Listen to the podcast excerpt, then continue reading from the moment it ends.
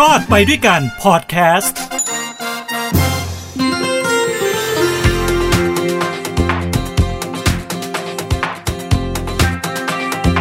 สวัสดีครับ นี่คือรอดไปด้วยกันกับผมทินโชกมลกิจครับ ทางฮูดี้พอดแคสต์นะฮะ กลับมาพบกันอีกแล้วนะครับ กับเรื่องราวต่างๆ ที่เกิดขึ้นในสังคม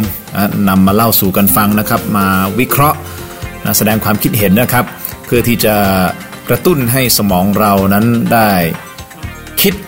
นะฮะวิเคราะห์แล้วก็แยกแยะในเรื่องต่างๆนะครับวันนี้ผมจะมาพูดถึงประเด็นเรื่องของการข้ามถนนทางม้าลายนะครับ จากเหตุการณ์สะเทือนใจที่เกิดขึ้นเมื่อไม่นานมานี้นะครับ ที่มีคุณหมออข้ามถนนทางม้าลาย แล้วก็มีตำรวจนะครับขี่รถจักรยานยนต์แล้วก็มาชนคุณหมอจนเสียชีวิตนะครับ ก็เป็นที่วิพากษ์วิจารณ์กันอย่างหนักเลยนะครับเพราะว่าคนที่ขี่มอเตอร์ไซค์นี่เป็นตำรวจ ซึ่งจะต้องเป็นผู้ที่พิทักษ์รักษากฎหมายนะครับ แต่ก็ทำผิดกฎหมายเสียเองนะฮะโดยผิดทั้งหมด 7 ข้อด้วยกันที่มีการแจ้งข้อกล่าวหา ซึ่งข้อหาที่หนักที่สุดนะครับ ก็มีโทษนะจำคุก 10 ปี แล้วก็ปรับ 2 0 0 0 0 0 บาทนะครับ นั่นก็คือข้อหาขับรถโดยประมาท ทำให้ผู้อื่นถึงแก่ความตายนะครับ หรือทำให้ผู้อื่นเสียชีวิตนะฮะอันนี้ก็คือข้อหาที่หนักที่สุด ส่วนข้อหาอื่นๆนะฮะก็จะเป็นข้อหาพวกปรับนะฮะหนึ่งใช้เลนขวานะหรือว่าไปแซงก่อนถึงทางม้าลายนะครับ ซึ่งจริงๆมันก็มีกฎหมายชัดเจนอยู่แล้วนะฮะหลาย ๆ มาตราที่มาคุ้มครอง ผู้ที่จะต้องข้ามถนนตรงทางม้าลายหรือทางเท้านะครับก็อย่างเช่นมาตรา 22 นะครับผมสรุปอย่างนี้แล้วกันนะฮะมาตราที่2เขาบอกว่าคนขับรถเนี่ย ที่ต้องการเลี้ยวซ้ายหรือเลี้ยวขวา ต้องเลี้ยวด้วยความระมัดระวังหากมีคนเดินข้ามถนนต้องหยุดรถให้คนเดินข้ามก่อน อันนี้คือยังไม่ได้เกี่ยวข้องกับทางม้าลายแต่เป็นทางเลี้ยวนะครับ ซึ่งส่วนมากก็จะมีทางม้าลายแหละตรงทางเลี้ยวเนี่ยนะครับ ส่วนมาตรา 46 นะครับเขาบอกว่าเมื่อเห็นทางม้าลายข้างหน้าแล้วเนี่ยก็คือห้ามแซง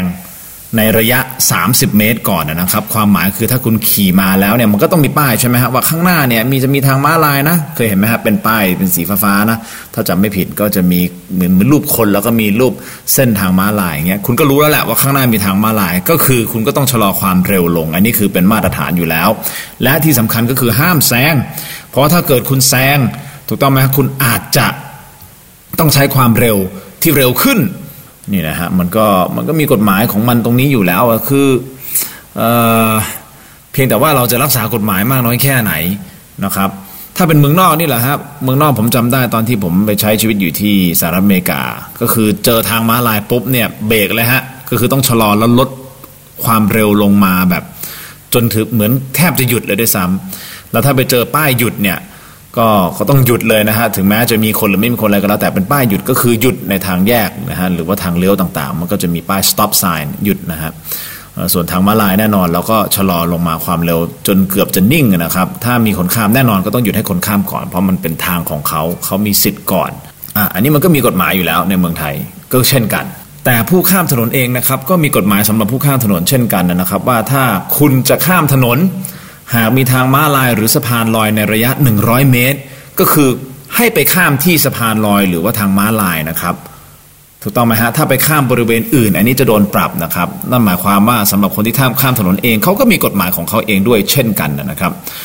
แต่ก็เป็นที่น่าเศร้านะฮะว่าหลายต่อหลายครั้งที่ผมเห็นสะพานลอยเนี่ยก็กลายเป็นที่บังแดดให้กับคนข้ามใต้สะพานลอย และนี่ก็เป็นเหตุการณ์ที่เกิดขึ้นมาหลายปีก่อนเลยนะครับ ที่แม่บ้านของผมเนี่ยก็ ก็ลักษณะแบบนี้แหละครับ ถนนรามอินทราแทนที่จะข้ามบนสะพานก็คือเขาอาจจะขี้เกียจนะฮะเดินขึ้นลงสะพานมันเหนื่อยใช่ไหมอายุจริง ๆ ก็ไม่ได้มากนะ ตอนนั้นเขา27 28 เองนะครับ แต่ปรากฏว่าข้ามใต้สะพานรถแท็กซี่ขับมาชนเสียชีวิตนี่คือแม่บ้านของผมเองเลย เป็นเหตุการณ์ที่ โอ้ผมตกใจมากเลย แล้วก็เสียใจมากนะครับเพราะว่าก็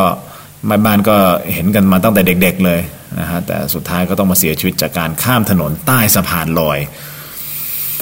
มีหลายมิตินะฮะที่ที่คุยกันในสังคมนะครับไม่ว่าจะเป็นมิติของออวินัยจราจรนะครับว่าสุดท้ายแล้วเนี่ยคนขับรถเอง คนขับมอเตอร์ไซค์เองเนี่ยให้ความสำคัญกับคนข้ามถนนมากน้อยแค่ไหน โดยเฉพาะในทางม้าลาย ซึ่งมันก็มันพูดแล้วมันเหมือนมันตลกร้ายนะครับ คือพอมีข่าวคุณหมอออกมาแบบเนี้ยแทนที่ทุกคนจะตระหนักถึงความสำคัญว่าเฮ้ยทางม้าลายเนี่ยเราก็จะต้องชะลอรถหยุดให้คนข้ามก่อน ปรากฏว่า คนไทยก็ยังใช้ชีวิตเหมือนเดิมครับ ก็มีภาพที่มีการแชร์กันนะครับแยกใหญ่ ๆ เช่นแยกอโศกหรือว่าทางข้ามนะที่มีการจราจรมีคนหนาแน่นเนี่ยก็มีการถ่ายคลิปมาว่า มอเตอร์ไซค์เองรถเองก็ไม่ได้สนใจทางม้าลายครับก็ยังมีการจอดบนทางม้าลาย ซึ่งอันนี้ผิดนะฮะจอดบนทางม้าลายนี่มีความผิดนะครับแล้วก็พอจะข้ามถนนเขาก็ไม่หยุดให้ก็มีอยู่อย่างต่อเนื่อง ซึ่งทุกวันนี้วันนี้ที่อัดพอดแคสต์อยู่ ก็มีอยู่ทุกวันนะครับ มันจะแก้ยังไงล่ะครับ ถ้ามันไม่ได้แก้ที่วินัยของคนหลายคนบอกว่ากฎหมาย อาจจะลงโทษไม่หนักพอ คือเพิ่มโทษได้นะครับ แต่สุดท้ายเนี่ยคนไทยก็ไม่ได้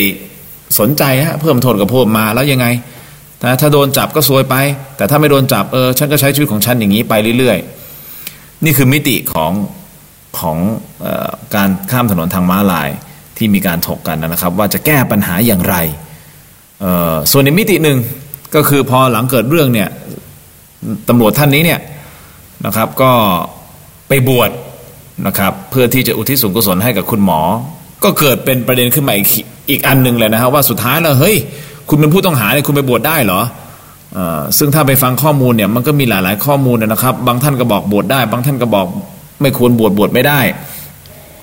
อย่างในรายการถกไม่เถียงที่ผมทำไปเมื่อเมื่อสัปดาห์ที่แล้วนะฮะก็ประเด็นนี้เนี่ยผมจำได้เลยว่าในระหว่างที่จัดรายการก็มีข่าวมาเลยบอกว่าตำรวจเนี่ยบวชอยู่ไปบวชกับคุณพ่อเลยนะครับ ซึ่งผมก็เลยถามสดๆเลยในรายการก็วันนั้นก็มีท่านวิชัยสังประภัยนะครับอดีตรองผู้บัญชาการตำรวจนครบาล แล้วก็มีทนายแก้ว ดรมนชัยจงไกรรัตนกุลนะครับ อยู่ในรายการรวมถึงนายแพทย์แท้จริงสิริพานิชเลขาธิการมูลนิธิเมาไม่ขับ ผมก็ถามสดๆเลย ถามทนายแก้วบอกเฮ้ยเนี่ยมันมีข่าวว่าเขาบวชอะเขาบวชได้แหละฮะเป็นผู้ต้องหาผมสงสัย ซึ่งทนายแก้วก็บอกว่าบวชได้นะครับ ผู้การแต้มนะก็บอกว่าบวชได้เช่นกันอ้าวในวันนั้นก็เลยเข้าใจว่าโอเคแสดงว่ามันคงมีข้อกฎหมายที่สามารถที่จะบวชได้แต่ห้ามหนีอะไรก็แล้วแต่ ซึ่งมันสอดคล้องสอดคล้องกับอาจารย์วิษณุเครืองามรองนายกรัฐมนตรีนะครับที่ตอบคำถามสื่อมวลชนเรื่องใหญ่ไปถึงทำเนียบรัฐบาลเลยนะฮะถามว่าเฮ้ยตอนนี้สังคมกำลังเกิดข้อสงสัยนะฮะตำรวจนี่สามารถที่จะบวชได้ด้วยเหรอทั้งทั้งที่เพิ่งกระทำความผิดนะครับ ซึ่งอาจารย์วิษณุก็บอกว่า บวชได้แต่อย่าหนีก็แล้วกันนะครับ ซึ่งจริง ๆ ถ้าบวชแล้วนะ่ะหนีมันก็หนียากหน่อยนะฮะถ้าจะหนีจริงๆนะครับก็ถ้าบวชแล้วมันก็ไม่ได้หนีง่ายนะครับ เพราะว่ามันมีอยู่ที่อยู่เป็นหลักแหล่งนะครับ แต่อาจารย์วิษณุก็พูดทำนองแบบว่าเฮ้ยคือมันบวชได้แหละ เพราะที่ผ่านมาอาจารย์ก็ยกตัวอย่างจำได้หรือไม่ว่าเคยมีผู้ประกาศข่าวนะครับ ที่มีคดีความอยู่ก็ไปบวชนะฮะแล้วก็ศึกออกมาแล้วก็ดำเนินการทางด้านคดีต่อนะก็ไม่ใช่เรื่องแปลก ก็สามารถที่จะทำได้นะฮะรวมถึงถ้าย้อนกลับไปจำได้ไหมครับว่ามีเจ้าของธุรกิจท่านหนึ่งนะครับ ที่เมาแล้วก็ขับรถไปชนตำรวจและภรรยาเสียชีวิตจนต้องอุปการะลูกทั้งสองนะครับ ซึ่งเรื่องนั้นมันจบด้วยดีนะครับ ซึ่งท่านก็รับผิดชอบนะฮะแต่ก็มีช่วงหนึ่งที่ท่านไปบวชเหมือนกัน ถูกต้องไหมครับ หรือแม้แต่กระทั่งคดีของเบนชนฟอร์ดถ้าจำก็ได้มีผู้เสียชีวิตสองคนเช่นกัน ถ้าจำไม่ผิดเนี่ยในช่วงจังหวะหนึ่งเขาก็ไปบวชเหมือนกัน ซึ่งคดีความก็อยู่ในระหว่างการดำเนินคดี สรุปง่าย ๆ ก็คือว่าในมุมมองของอาจารย์วิษณุก็เข้าใจว่าก็คือบวชได้แหละครับนะฮะบวชได้นะครับ คราวนี้ต้นสังกัดที่เกี่ยวข้องกับพระพุทธศาสนานะครับ ก็ต้องออกมาพูดเลยนะครับว่าสุดท้ายเนี่ยมันบวชได้หรือไม่ได้อย่างไร โดยผู้อำนวยการสำนักงงานพระพุทธศาสนาแห่งชาติ หรือว่าพอสอเนี่ยเขาบอกว่าตามกฎ มหาเถรสมาคม ฉบับที่ 17 นะฮะ ในปี 2536 เนี่ย ว่าด้วยการแต่งตั้งถอดถอนพระอุปชา ทางมหาเถรสมาคมก็มีการกำหนดลักษณะของผู้ที่ต้องห้าม ให้งดเว้นจากการบรรพชาอุปสมบทไว้ในข้อ 14 นะครับว่าพระอุปชาต้องงดเว้นการอุปสมบทแก่คนต้องห้ามเหล่านี้มีทั้งหมด 7 ข้อด้วยกันนะครับ ก็คือ 1. คนทำผิดหลบหนีคดีอาญาแผ่นดิน สองคนหลบหนีราชการสามคนต้องหาในคดีอาญานะฮะซึ่งน่าจะเเข้ากรณีของตำรวจท่านนี้นะครับ ส่วนข้อที่ 4 คนถูกตัดสินจำคุกโดยฐานเป็นผู้ร้ายสำคัญ 5. คนถูกห้ามอุปสมบทเด็ดขาดทางพระพุทธศาสนา 6. คนเป็นโรคติดต่อเป็นที่น่ารังเกียจนะครับ ยกตัวอย่างเช่นวัณโรคนะฮะในระยะอันตราย แล้วก็ 7 คนที่มีอวัยวะพิการจนไม่สามารถปฏิบัติกิจ พระศาสนาได้ อันนี้คือ 7 ข้อด้วยกันนะฮะ เพราะฉะนั้นนะคุณสิบบวรนะครับ ซึ่งเป็นผู้ในการพอสอนี่นะฮะท่านก็บอกว่ากรณีของตำรวจคนนี้ที่ต้องคดีอยู่ถือเป็นบุคคลต้องห้ามจากการอุปสมบทนะฮะพระอุปชาต้องให้ลาสิกขานะครับพ้นจากความเป็นสงฆ์ทันที ก็ คือคือศึกมาแล้วตอนนี้ที่เราอัดพอดแคสต์นี่คือมันผ่านมาแล้วนะครับ มันก็จบไปแล้ว อันนี้ก็เป็นข้อถกเถียงในสังคม เช่นกัน ก็มี 2 ข้อมูลคนนึงข้อมูลหนึ่งบอกว่าบวชได้ อีกข้อมูลหนึ่งบอกบวชไม่ได้ แต่ว่าที่แน่ๆต้นสังกัดที่เกี่ยวข้องกับข้องกับพระพุทธศาสนาก็ออกมาบอกชัดเจนว่าบวชไม่ได้ บวชไม่ได้ก็คือบวชไม่ได้จบอ้าวถ้าในกรณีนี้บวชไม่ได้ แล้วทำไมในอดีตนะฮะที่ผมพูดไปนะยกตัวอย่างแค่สองสามคนเนี่ยก็สามารถที่จะบวชได้หรอครับนะฮะอันนี้ก็ เป็นข้อสงสัยเหมือนกันนะครับ ว่าเอ๊ะถ้ามหาเถรสมาคมมีกฎแล้วว่าห้ามบวชแต่ที่ผ่านมาทำไมก็ยังมีคนบวชบวชได้ อันนี้ก็ทำให้ผมงงแล้วก็สงสัย หรือว่าประเทศไทยของเรามีหลายมาตรฐาน อันนี้ผมก็ไม่แน่ใจนะครับ เอาเป็นว่ามันก็ผ่านมาแล้วนะครับในประเด็นนั้น แต่ประเด็นสำคัญอีกอันหนึ่งที่ผมจะพูดเกี่ยวข้องกับกรณีนี้นะครับ ก็คือเรื่องของวินัย วินัยจราจร มีหลายคนคงจำได้นะฮะวัดลีที่บอกว่า วินัยจราจร สะท้อนวินัยชาติ ผมบอกไม่ต้องไปถึงตรงนั้นหรอกครับ เอาแค่วินัยการเข้าออกลิฟต์มันก็สะท้อนวินัยอะไรบางอย่างเกี่ยวกับคนในชาติแล้วนะครับเอออย่างนี้ฮะประเด็นสำคัญคือว่าไอเหตุการณ์แบบนี้ไม่ใช่เหตุการณ์ครั้งแรก ผมบอกเลยนะฮะไม่ใช่ครั้งแรกที่เกิดขึ้น ทุกคนก็รู้อยู่แล้ว และ ผมเชื่อว่านะครับ ผมไม่อยากจะฟังดูเหมือนเป็นคนคิดลบนะฮะแต่ผมเชื่อว่านี่จะไม่ใช่ครั้งสุดท้ายที่จะเกิดเหตุลักษณะแบบนี้ขึ้น พอเกิดขึ้นแต่ละครั้งก็จะมีการเฮโลเฮโลทำนู่นทำนี่นะครับไปทาสีทางม้าลายให้มันชัดเจนขึ้นสิมีการพูดถึงเรื่องของเออการบังคับใช้กฎหมายให้เข้มข้นมากขึ้นสิแต่สุดท้ายท้ายสุดทุกอย่างก็กลับมาเหมือนเดิม เป็นหนังเดิมเพียงแต่เปลี่ยน character เปลี่ยนนักแสดง แล้วก็ต้องมาพบกับความเสียใจ พบกับความสูญเสียนะที่มันประเมินค่าไม่ได้นะครับ ทุกชีวิตมีค่านะฮะแต่มันก็จะต้องเกิดเหตุแบบนี้ขึ้น สุดท้ายมันก็กลับมาที่วินัยแหละครับ ว่าเราเห็นความสำคัญอย่างไรมากน้อยแค่ไหน ซึ่งการมีวินัยมันต้องถูกปลูกฝังมาตั้งแต่เด็ก ใช่ไหมครับ ก็ต้องถูกปลูกฝังมาตั้งแต่เด็กว่าคุณมีวินัยมากน้อยแค่ไหนยังไง คุณพ่อคุณแม่สอนมายังไง โรงเรียนสอนมายังไง อันเนี้ยมันต้องปลูกฝังครับ แต่ไอการปลูกฝังวินัยสำหรับอนาคตเนี่ยมันต้องใช้เวลา ถ้าสมมติเราปลูกฝังวันนี้กับเด็ก ๆ อาจจะต้องออใช้เวลา 10-20 ปีกว่า มันจะเห็นผลนั่นหมายความว่าเราปลูกฝังได้สำเร็จนะฮะหรือว่าเราบอกกับลูกๆหลานๆให้เขาได้เข้าใจถึงการมีวินัย ที่มันมีความสำคัญกับการอยู่ร่วมกันในสังคมเนี่ยกว่ามันจะสำเร็จผลหรือเห็นผลก็คงต้องใช้ระยะเวลาหนึ่งนะครับ คือต้องทำนะฮะไม่ใช่ว่าไม่ทำนะฮะถึงแม้จะใช้เวลานานก็ต้องทำไปนะครับ แต่มันมีวิธีการในการสร้างวินัยอีกรูปแบบหนึ่งที่อาจจะใช้เวลาสั้นลง ซึ่งอันนี้เป็นข้อ คิดเห็นของอาจารย์แท้จริงนายแพทย์แท้จริงสิริพานิชนะฮะเลขาธิการมูลนิธิเมาไม่ขับอะซึ่งอาจารย์ก็ให้ข้อ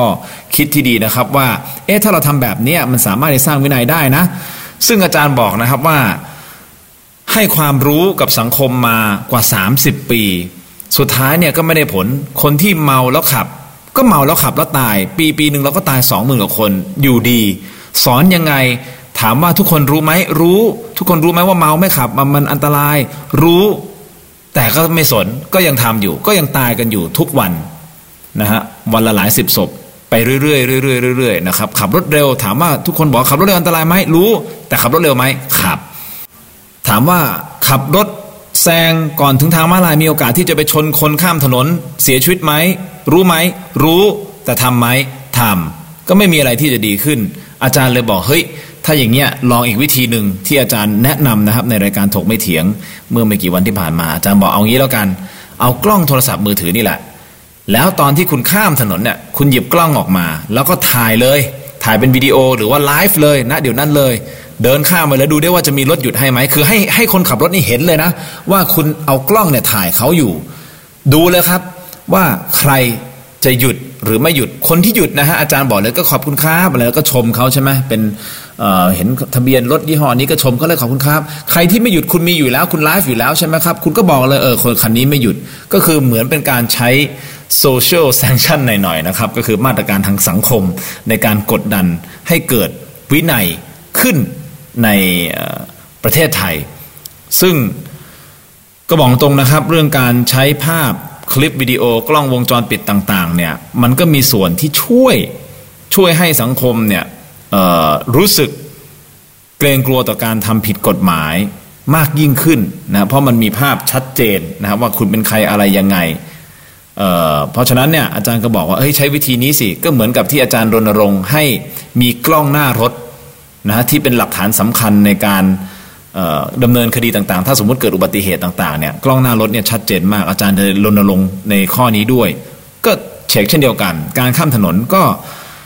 เอากล้องมือถือนี่แหละไปถ่ายนะครับคุณคุณผู้ฟังคิดยังไงครับ กับประเด็นนี้กับข้อเสนอนี้ของอคุณหมอแท้จริง ซึ่งผมมานั่งคิดนะเออมันก็มีส่วนนะเวลาเราเห็นว่ามีกล้องถ่ายเราอยู่เนี่ย เรามักจะระวังมาก ๆ ในการกระทำของเรา หรือว่าระวังในคำพูดของเรา ถูกต้องไหมฮะเออมันก็เป็นข้อคิดที่ดีนะเป็นการสร้างวินัยใช่ไหมครับ กว่าเราจะไปถึงขั้นที่เมืองนอกเขาทากัน อย่างที่ผมบอกไปเคยใช้ชีวิตที่เมืองนอกเนี่ยไม่กล้าเลยความเร็วเขาจำกัดอยู่ที่เท่าไหร่เราก็ขับไม่เกิน ตรงไหนมีป้ายหยุดเราหยุดจริง ตรงไหนที่มีทางม้าลายเราชะลอลดลงแบบแทบจะหยุดเลย ให้คนข้ามก่อนอะไรแบบเนี้ยคือทำไมเราถึงทำตามกฎของเขาเคร่งครัด แต่พอมาอยู่เมืองไทย เราก็เฉยเราก็ชิลเพราะว่านอมของสังคมไงครับ เพราะว่านี่คือเป็นเรื่องปกติของสังคมไปแล้วไงครับ ว่าคนข้ามถนนเนี่ยแทนที่รถจะต้องหยุดให้มอเตอร์ไซค์ต้องหยุดให้นะครับกลับกลายเป็นว่าเราอะต้องหยุดให้รถก่อน ให้มอเตอร์ไซค์ไปก่อน ถ้าเราลงมาแล้วเหมือนแบบยึกยักยึกลักทำให้เขาจะต้องแบบชะลอความเร็วแล้วกระตุกบางทีเบรกเนี่ยเขาหันมามองเรานะฮะมองด้วยสายตาอาฆาตแค้นด้วยนะครับ นี่คือนอมที่มันเป็นอยู่ในประเทศไทย เพราะฉะนั้นถ้าเราอยากจะให้ประเทศไทยเป็นประเทศที่มีวินัยมากยิ่งขึ้น ส่วนหนึ่งคือการปลูกฝังและเห็นความสำคัญของการเคารพสิทธิของคนอื่น เพราะเราอยากให้คนอื่นเคารพสิทธิของเรา นั่นคือข้อที่หนึ่งปลูกฝัง ข้อที่สองคือใช้มาตรการทางสังคมในการกดดัน อย่างที่คุณหมอแท้จริงบอก เอากล้องมือถือมาถ่ายเลยครับ ลองดูกันนะฮะว่าสามารถที่จะปรับเปลี่ยนวินัยของคนไทย ได้เพิ่มมากขึ้นหรือไม่นะครับ ก็เป็นข้อมูลดีๆที่มาฝากกันนะฮะ ทั้งหมดนี้คือรอดไปด้วยกัน กับผมทินโชคกมลกิจนะครับ ขอให้ทุกท่านมีความสุขครับ ความทุกข์อย่าได้ใกล้ ความเจ็บไข้อย่าได้มี ขอให้มีความสุขสวัสดีมีชัยนะครับ อย่าลืมนะฮะ มีวินัยกันนะครับ เพราะเดี๋ยวจะมีคนถ่ายคลิปของเราแล้วมาประจาน แล้วพบกันใหม่นะครับ สวัสดีครับ